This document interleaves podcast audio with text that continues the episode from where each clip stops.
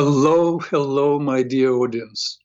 I'm Peter Reznik, and welcome to the Dr. Peter Reznik's Toolbox. Just before this show, I had some leisure time, and I went on Facebook, which I do very infrequently. And as I was scrolling down the page, I suddenly realized how many people are competing for my attention, promoting services, products, ideas if you go on any media now, everybody is competing for your attention. And then I thought of you, my dear audience, how grateful I am to you and how honored I am by you trusting me with your time. That's the most precious thing we have time. And I feel very responsible for what I do with this time that you're so graciously offering me. Once again, I'm recording this show at 1 p.m., so it would air at 2 p.m. And once again, I was told that by the end of this week, the system will finally operate. And this I heard now already from two sources. So f- hopefully it's true. And next week, I will be able to take your calls. I'm really looking forward to it. So please get ready. We'll have conversations on the air. But for now, I can still receive your emails. You can send me an email at drpeterreznik at gmail.com, D-R-P-E-T-E-R-R-E-Z-N-I-K at gmail.com. I know last week I told you that I would be talking about the next challenge from the five pillars of well-being that we've been working on for so long. The subject would be gossip and I will talk about it. But first, I would like to share with you some thoughts and also respond to a couple of your emails.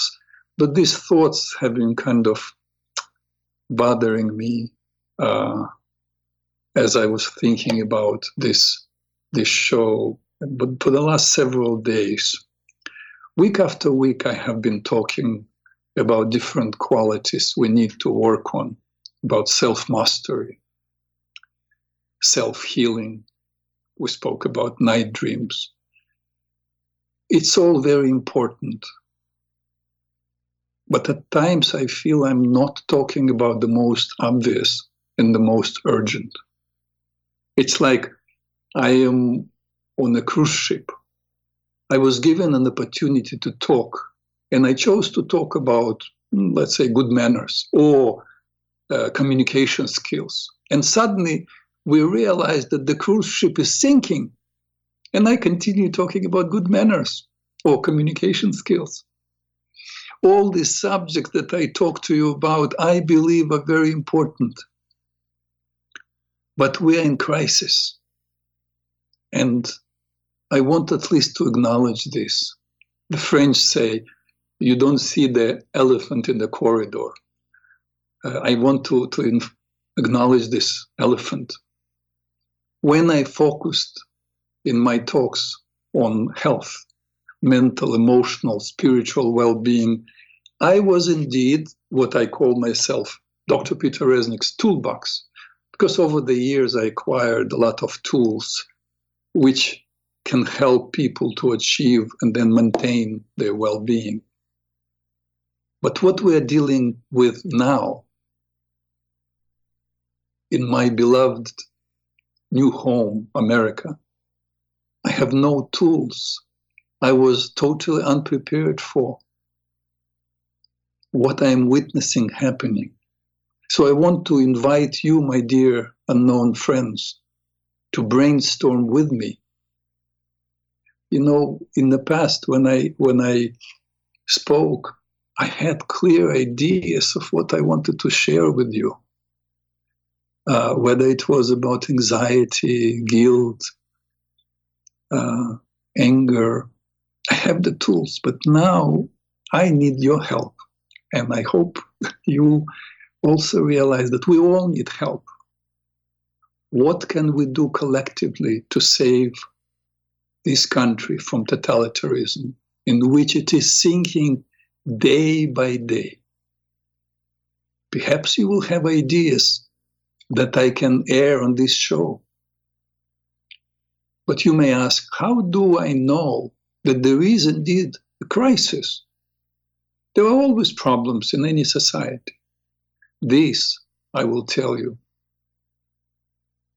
uh, I felt not only uh, in the last few months, and I'm not the only one who feels it. Any person who lived in a totalitarian, oppressive regime, whether it was the Soviet Union, USSR, where I grew up and lived the first 26 years of my life, or it's North Korea, or Cuba, China, Venezuela. All people, all immigrants, and I, I have an opportunity to talk to different immigrants. Uh, all these people recognize that something is happening. We, we have this inner, I can call it shit detector. We begin to sense because we grew up in these regimes where you have to constantly uh, check what they say and read between the lines.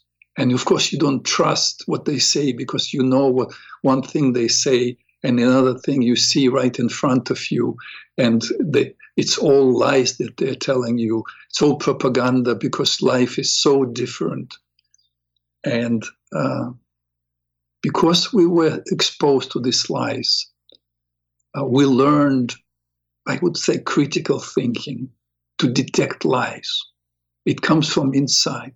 So when we look at people like, I don't know, like Nancy Pelosi, Maxine Waters, Chuck Schumer, all this kneeling when when it when it's attractive to certain people that they try to conquer and and to to pull to their side, uh, to deceive. We know they're hypocrites. They don't care about anyone except power. There are, of course, people in the United States who speak the truth. But these, if you notice, are people who have decades of experience of critical thinking. They didn't start with political critical thinking. They just developed a muscle of, polit- of, of critical thinking dealing with, interestingly, with health, of exposing lies in the health arena. People like Gary Null, Joseph Mercola, Mike Adams, Peter Breggin, Pam Popper, uh, Robert Yoho, many others, but not too many.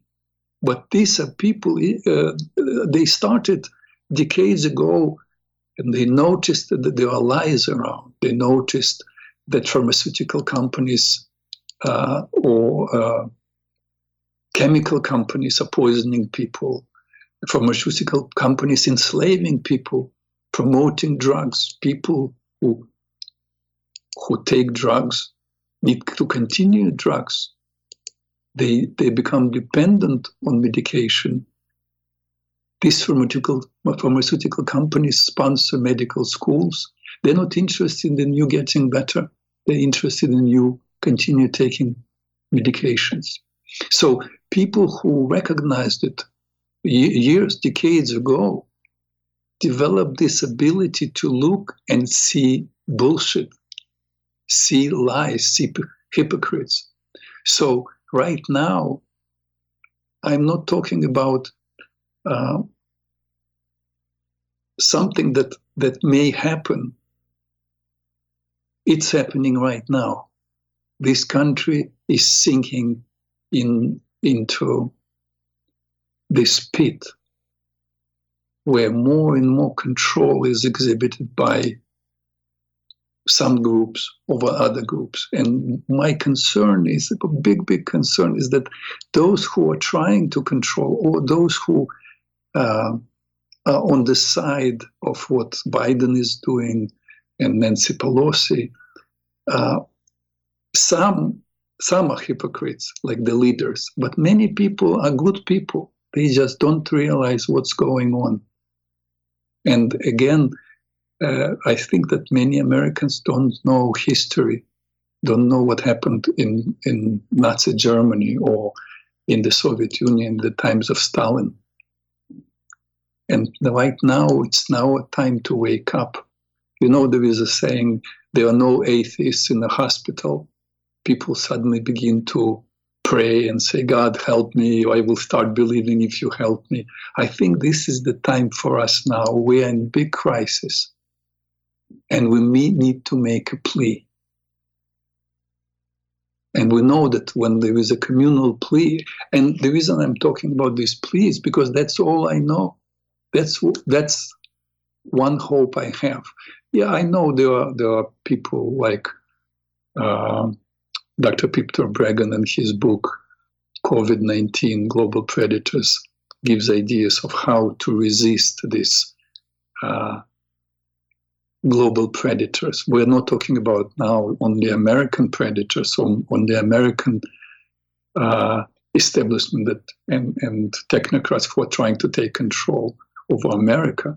We're talking about the whole world being a subject to global elite that is trying to control the world. So there is very little we can do because they have the money, they have the power. But what we can do is not on the outside, but on the inside. And the inside does work. I will tell you why I talk about the plea. Uh, in 1976, uh, Maharishi Yogi introduced transcendental meditation. The program demonstrated that the influence of this coherence and positivity in social and natural environment generated significant changes in the community. Uh, in the, and, and this experiment was duplicated in many different countries. When people meditated, a certain group, I believe it was uh, 10% of 1%, one of a thousand people in town would meditate at the same time, the crime rate would go down, violence rate would go down we need people to appeal to God in whatever way God is understood. To appeal, to plead how that the best for the community, for America, and for the world would manifest itself. God knows what is the best. Uh, yes, there are concrete actions that can be taken, and that is not resisting, uh, for example, vaccination, which is really now uh, we're learning how harmful it is, resisting a social order that they they they suggest, uh, resisting buying into these stories that are promoted on, on television, on every possible media. But it's not enough. I think that we need the inner change. We need all to connect and, yes, pray. How to pray? In any way we can. There is actually a story about uh, a rabbi of Kotsk who was sitting with his students, three of his students, and he said, Where is God? And one student pointed to the sky, and the other student pointed to holy books, and the third student pointed to his heart. And the rabbi said, God is where you let him in. So, whether it is for you uh, connecting with God through connecting with nature, walking into the beach, uh, walking out to the beach, walking to uh, into a forest, or sitting in meditation or prayer. We all need to choose time, time when you wake up, and pray for this country and for the world to be healed, to be freed from totalitarian control. That's all. In any way you can, in any language you can. I know it sounds almost incoherent what I'm saying. I just had to say it because I realize what something is going on and it's not getting better. Uh, there are, I hear different uh, congressmen, uh, congresswomen uh, senators speak, they resist, they, they criticize Biden, what is happening. It's not Biden. It's not just Biden. It's the whole world now is in crisis, and the, the crisis is between good and evil. It's so interesting that now, right now, we read the Bible and we are on um, fifth book of Moses. It's called Deuteronomy, and we just read the portion where it's written here before you there is good and evil, life and death. Choose life so that you and your descendants may live. And I don't know any other way or, or more powerful way than our inner connectedness between people who know exactly what I'm talking about. All we need to do is to sit quietly, whether in meditation or prayer, and think of all these invisible strings, all these invisible lights that connect all of us, all people who want to live in freedom. And then praying to whatever you call it God, uh, super consciousness, whole being, one mind, asking for help. That's that's I don't know if it makes much sense to you. It makes sense to me because uh, I think that just logistical, just protests, even protests now, uh, if if the president of the United States could be uh, treated the way he was with this at, at his mention, uh, then we we don't have much power. Anybody can be put in jail. Anybody can be arrested. Anybody can be cancelled. It's a new culture, and so the only thing that we have is freedom of our thought and freedom to pray. So I invite you, everyone who is hearing me and everyone who can share these thoughts with others, to pray every morning if if the critical mass, and as I said, um, the Maharishi effect demonstrated, I believe it's 10% of 1%. One of a thousand people is praying at the same time, have clear intention of what they're asking for. There is a positive change that is happening. And now let me go back to something that I know better to talk about, uh, and that is health, physical and emotional health well-being. And before go, I go, go to the subject of today, I want to answer some of your emails. Uh, there is one email I received.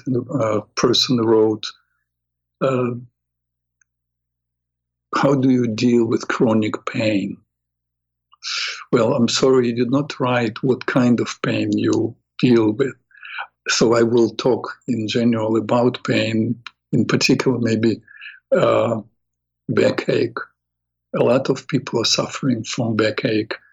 Uh, un- unless it's a pain in a particular organ, then then you possibly have some illness. But my, my feeling I got is that it's general, like fibromyalgia.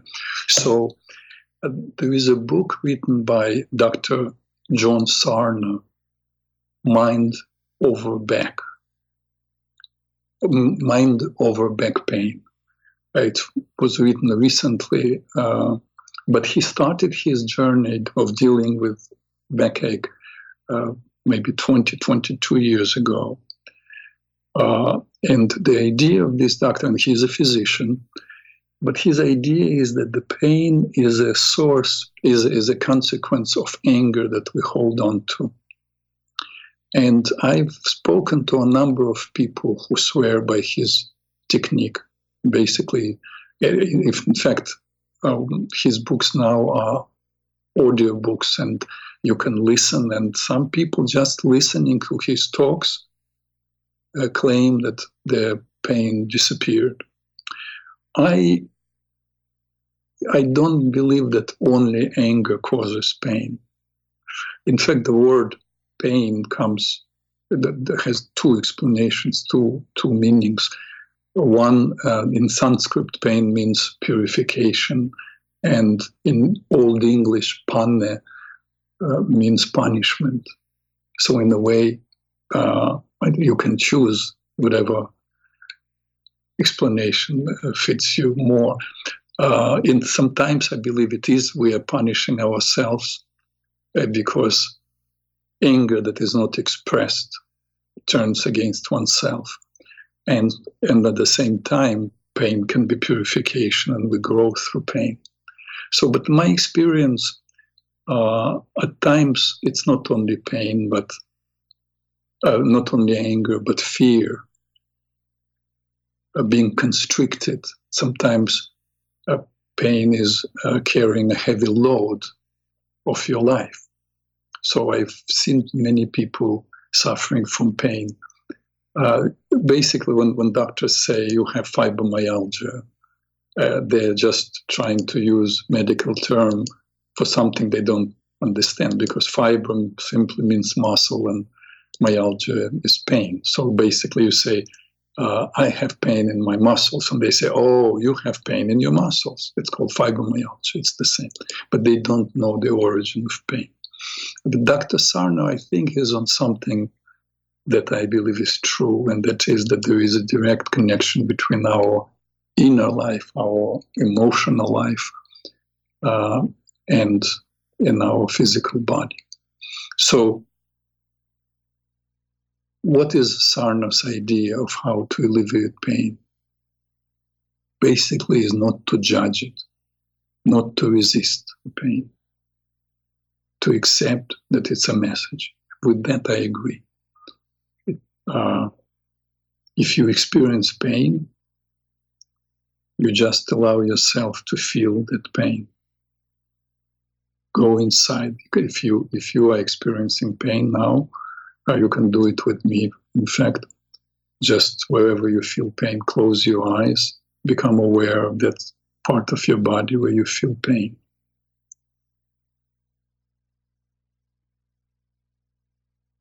Just keep focusing. Don't resist. Welcome it.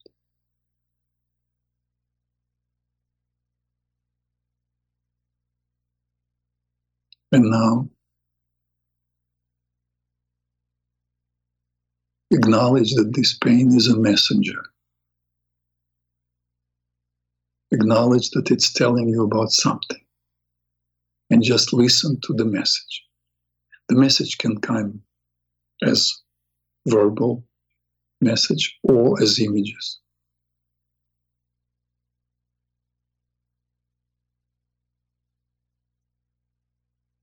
that area where you feel pain will become a screen. And on the screen, you will see a movie or images. Again, don't judge them, just acknowledge them.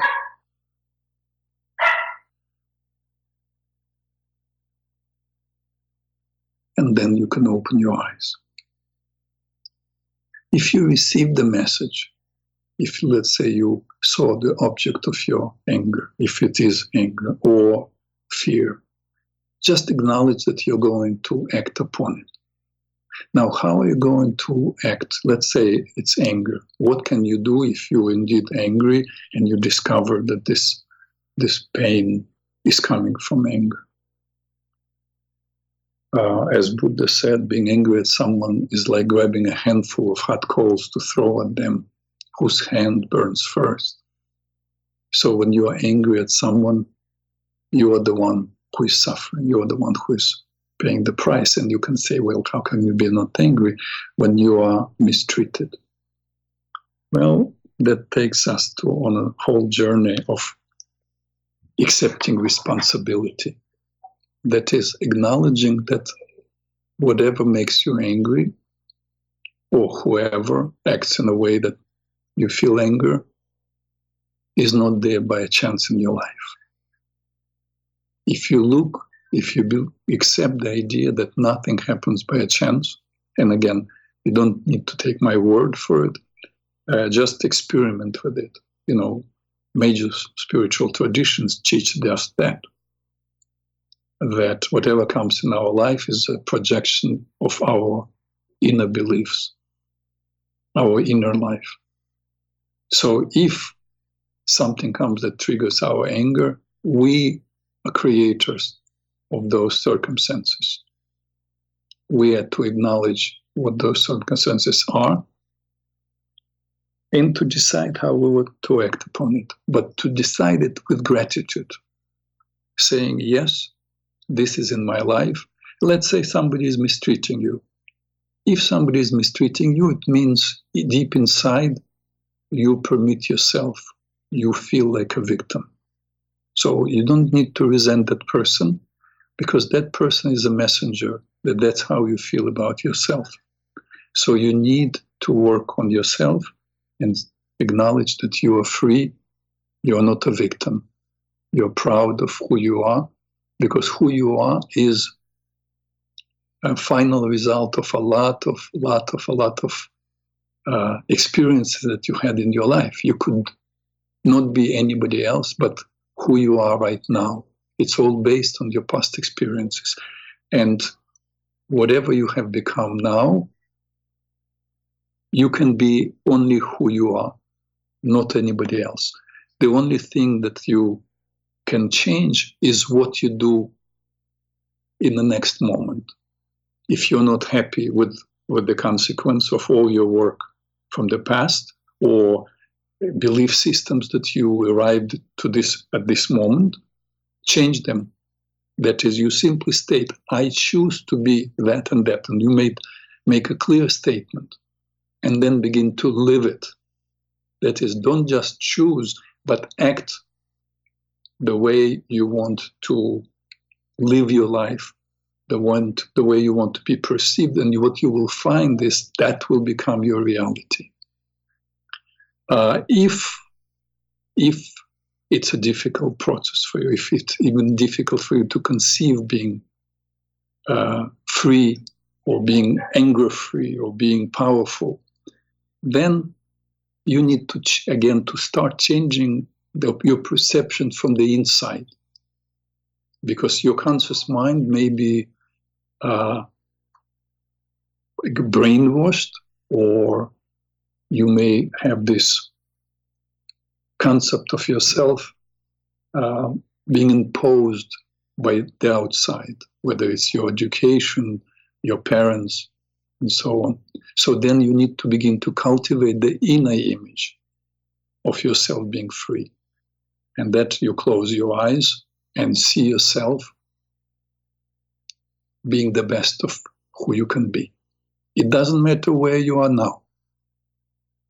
You just breathe out one time and see from chaos coming a perfect image of you. And once you have that image that you would be proud of, mentally, with your right hand, move the image to the right side and then open your eyes.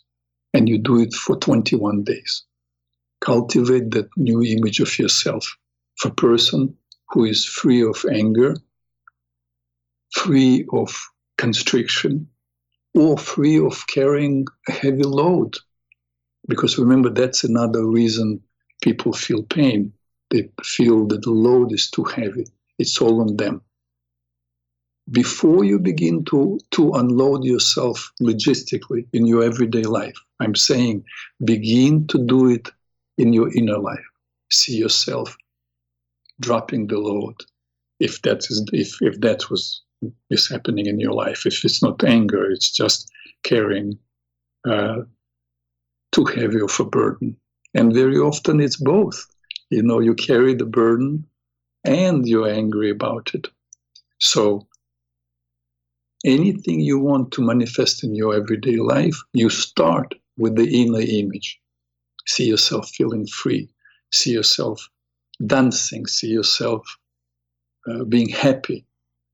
And you practice usually for 21 days, cultivate this image every day, two minutes every morning.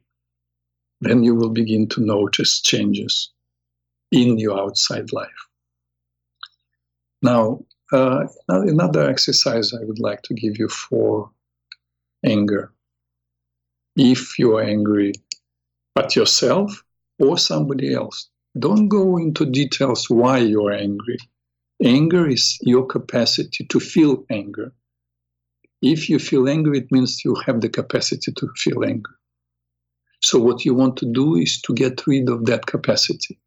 Then you will not have people coming into your life that will confirm and reinforce your capacity for anger.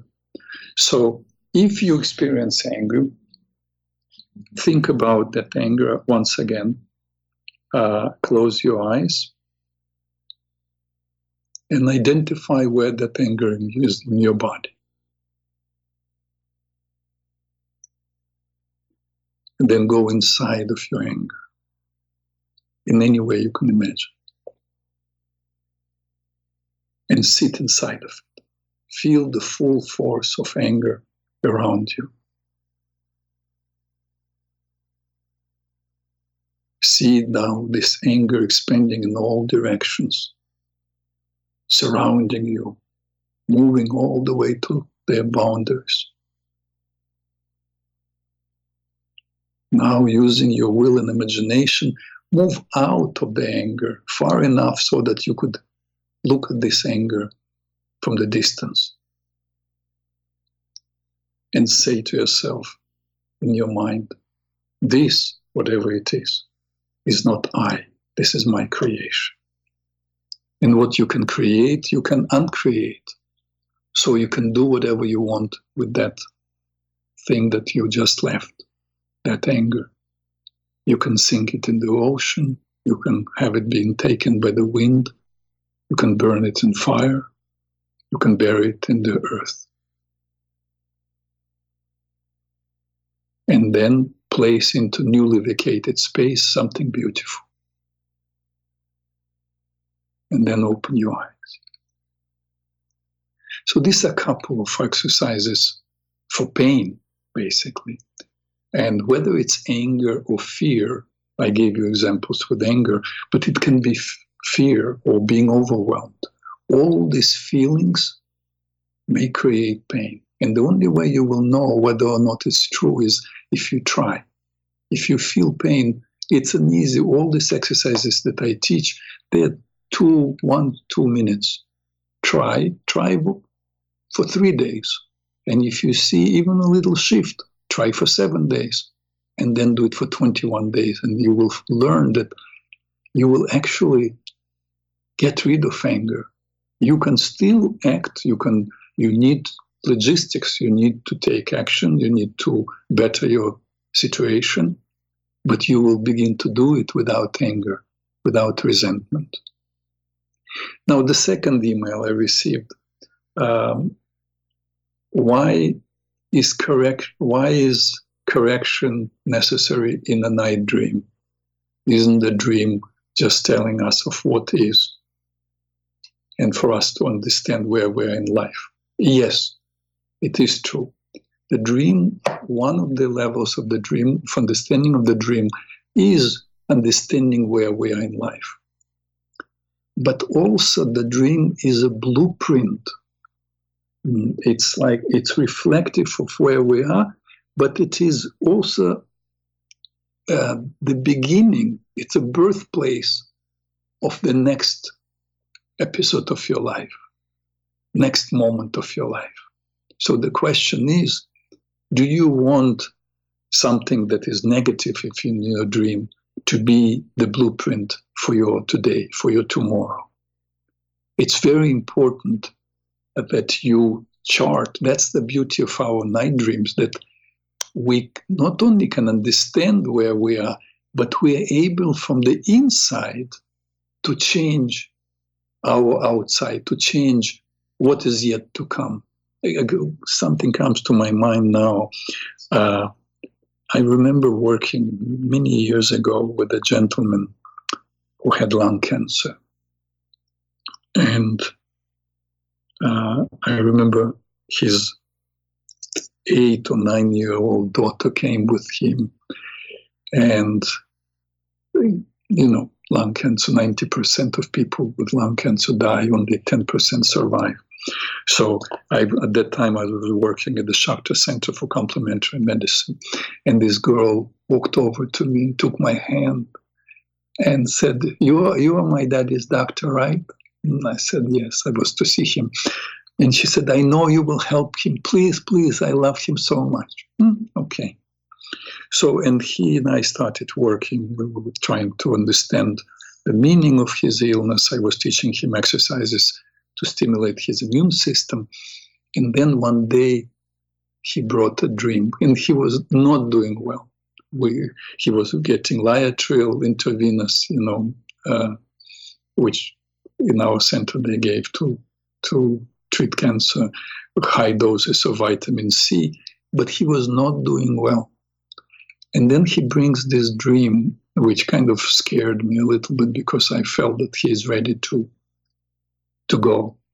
Uh, and the dream was that he uh, he was in the elevator, and the elevator brought him to uh, floor 16, 16th floor, and he walked out and couldn't walk and just was sliding along the wall and closed his eyes, and then when he woke up.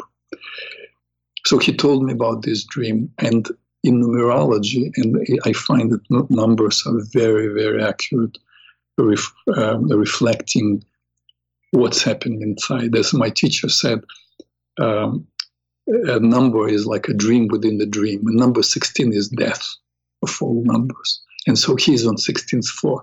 So to me, the message was that he was ready to die. So what do you do?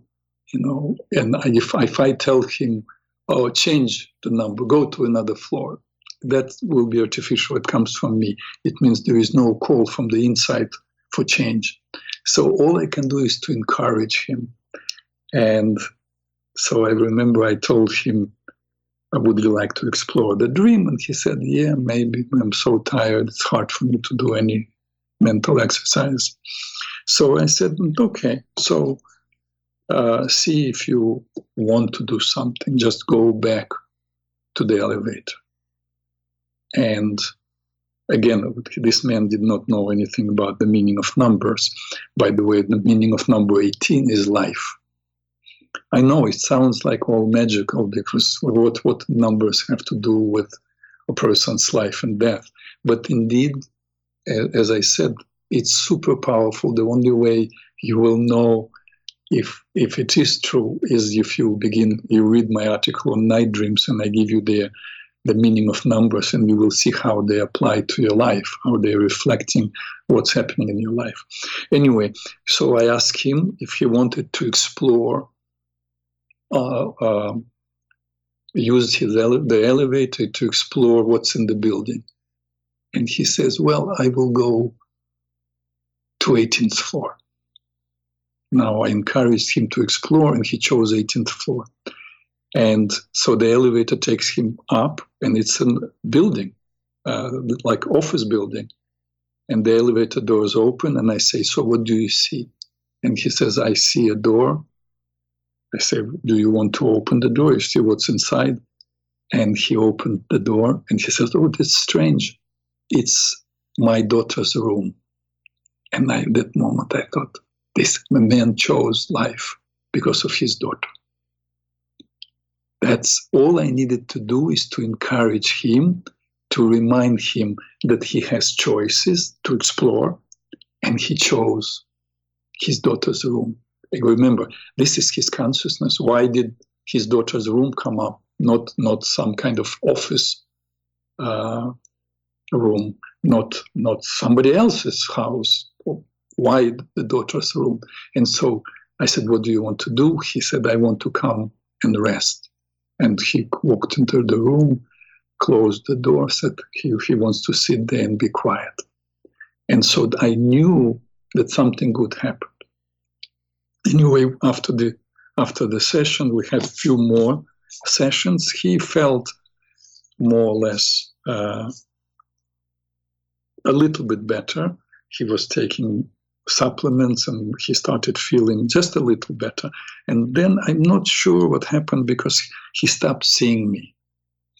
And uh, years passed, and I then was leaving the place, um, the Schachter Center, after uh, seven or eight years. And I came across the chart of this man.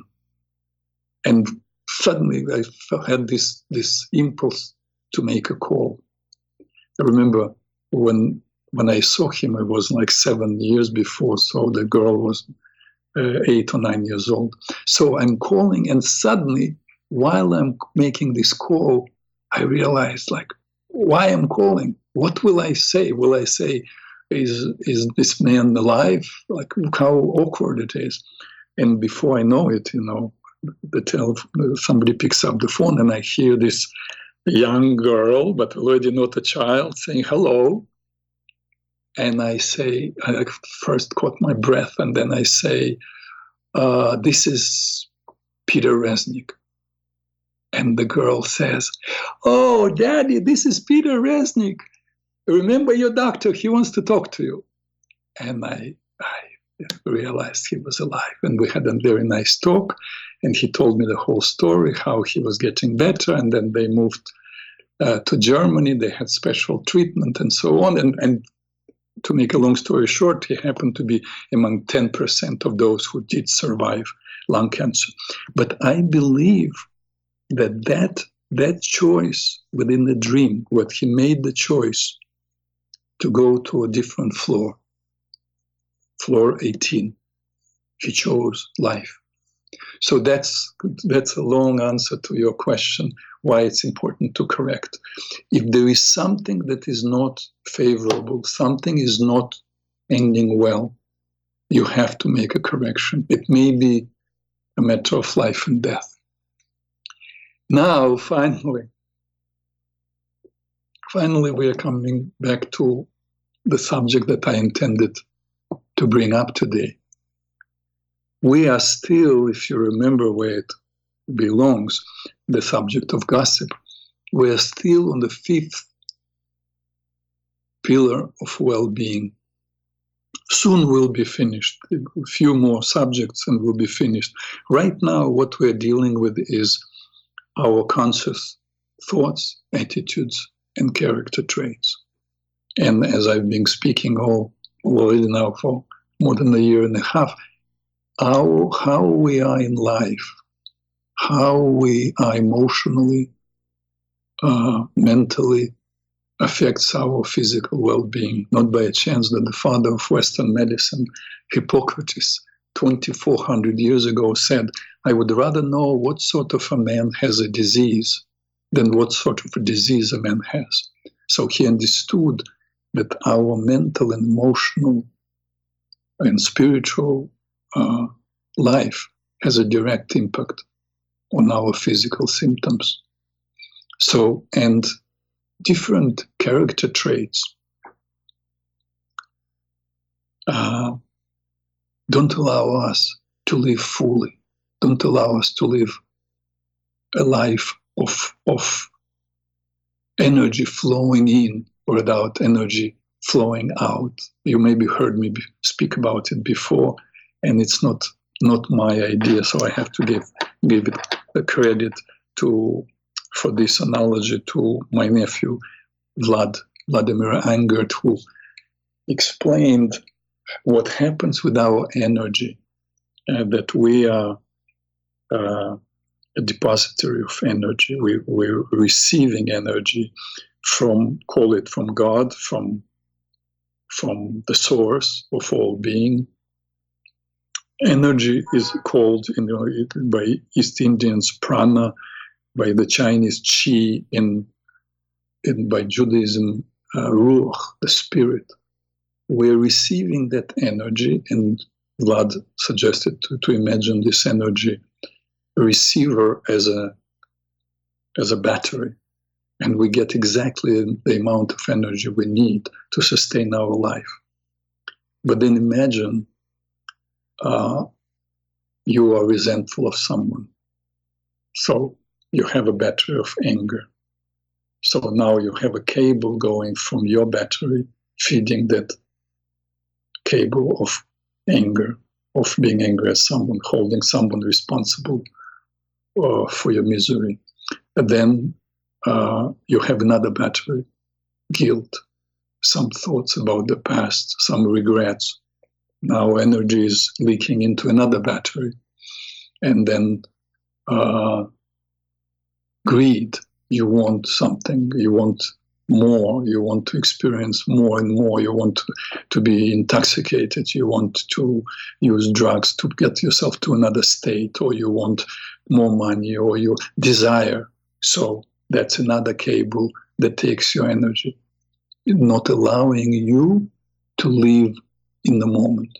So that's why when I talk about these character traits, um, and of course, to finish the thought about the batteries, so depleting your energy, depleting your battery. That's why, and when our battery is depleted, that's when we become sick.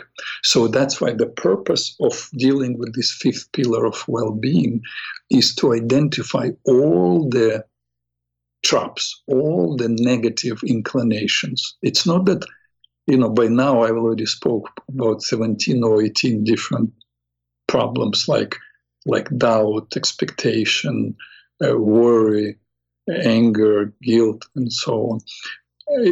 And not that you are suffering from all of them, but I'm sure that many, including me, can identify that you can relate to one of those, like judgment uh, or worry. You know, that's that's my thing. I'm I'm trying not to, but you know, I'm a parent, so periodically I get trapped into these concerns about my children because they're in different places, they're studying, how they're doing, is everything okay, and so on.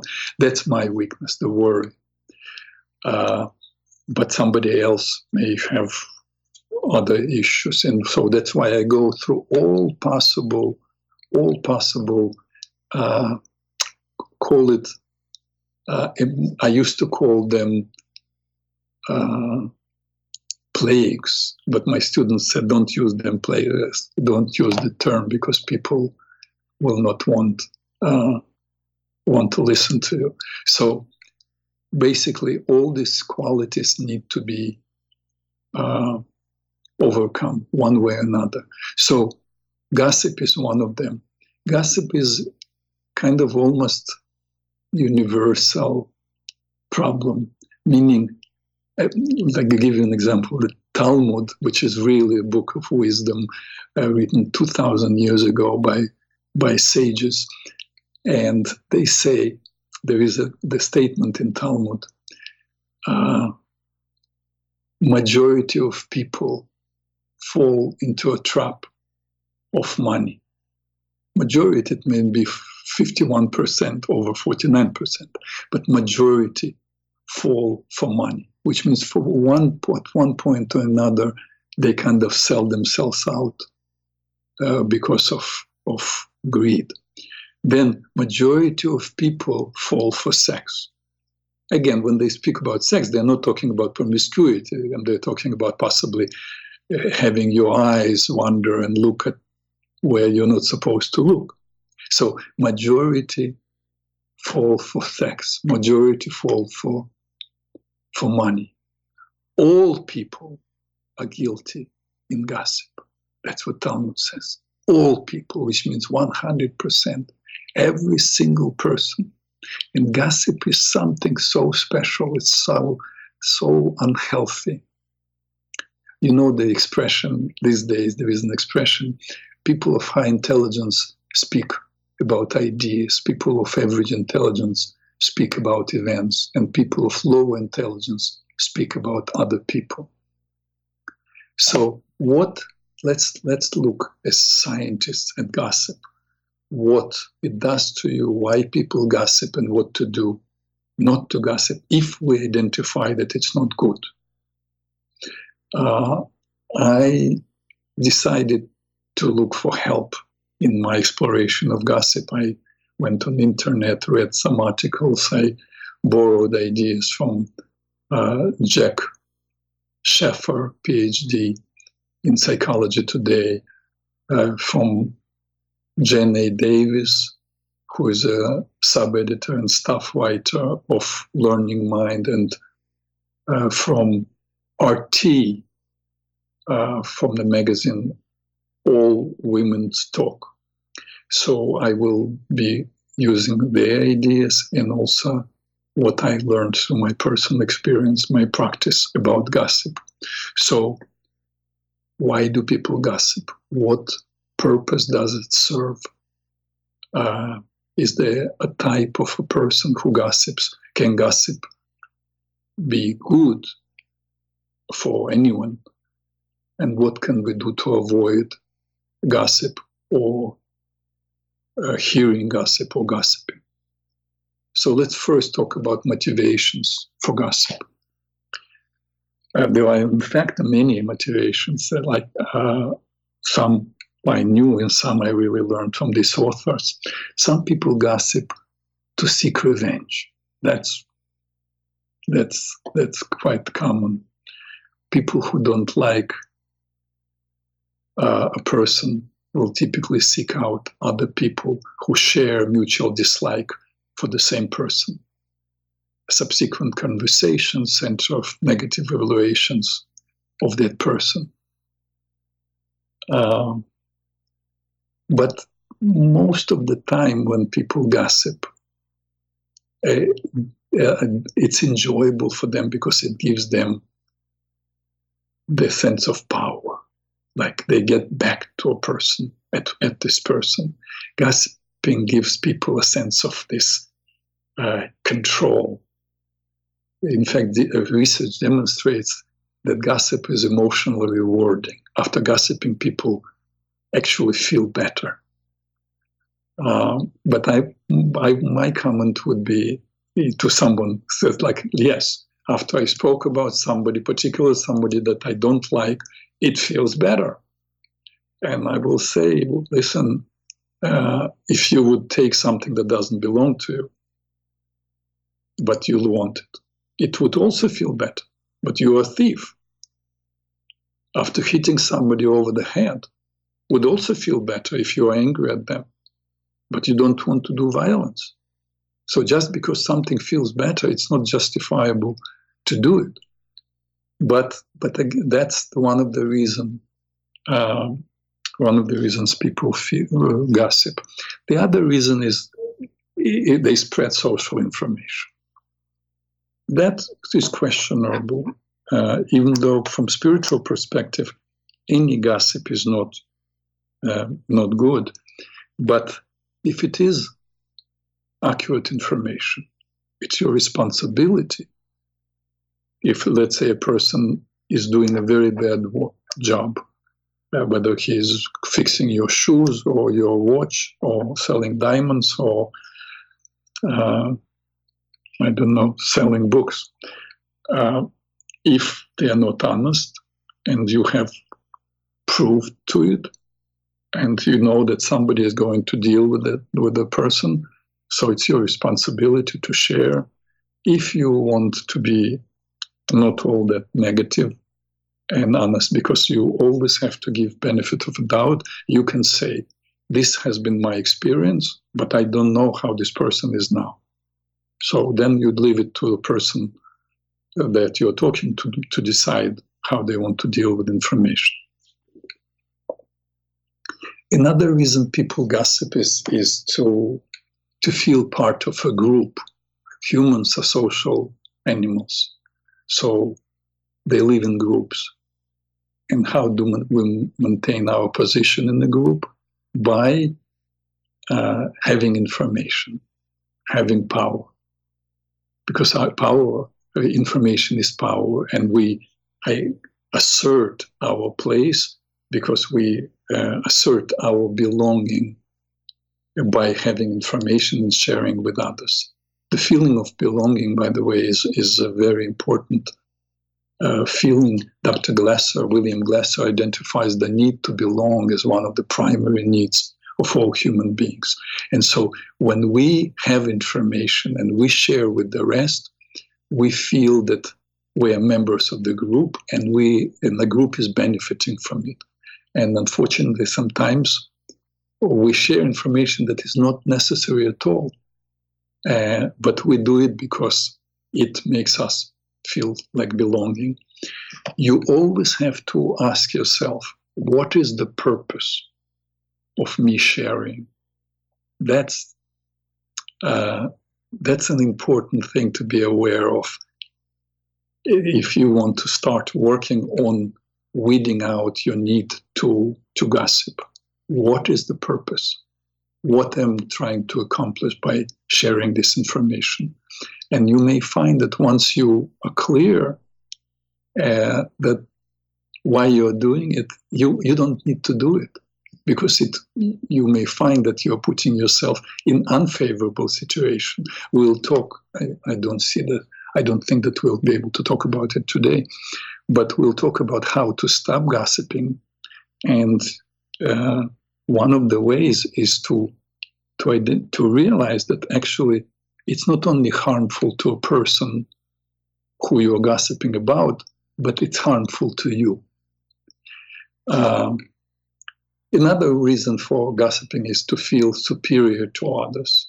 Um, when you say something negative about another person, particularly if you're not crazy about this person, it diminishes them and it boosts your own ego, makes you feel better about yourself. I I identified it as as a kind of diagnostic criteria that American Psychiatric Situation uh, Association would not accept, uh, but but nevertheless, it's called small dick syndrome, um, and it's it's not only about men but it's about women.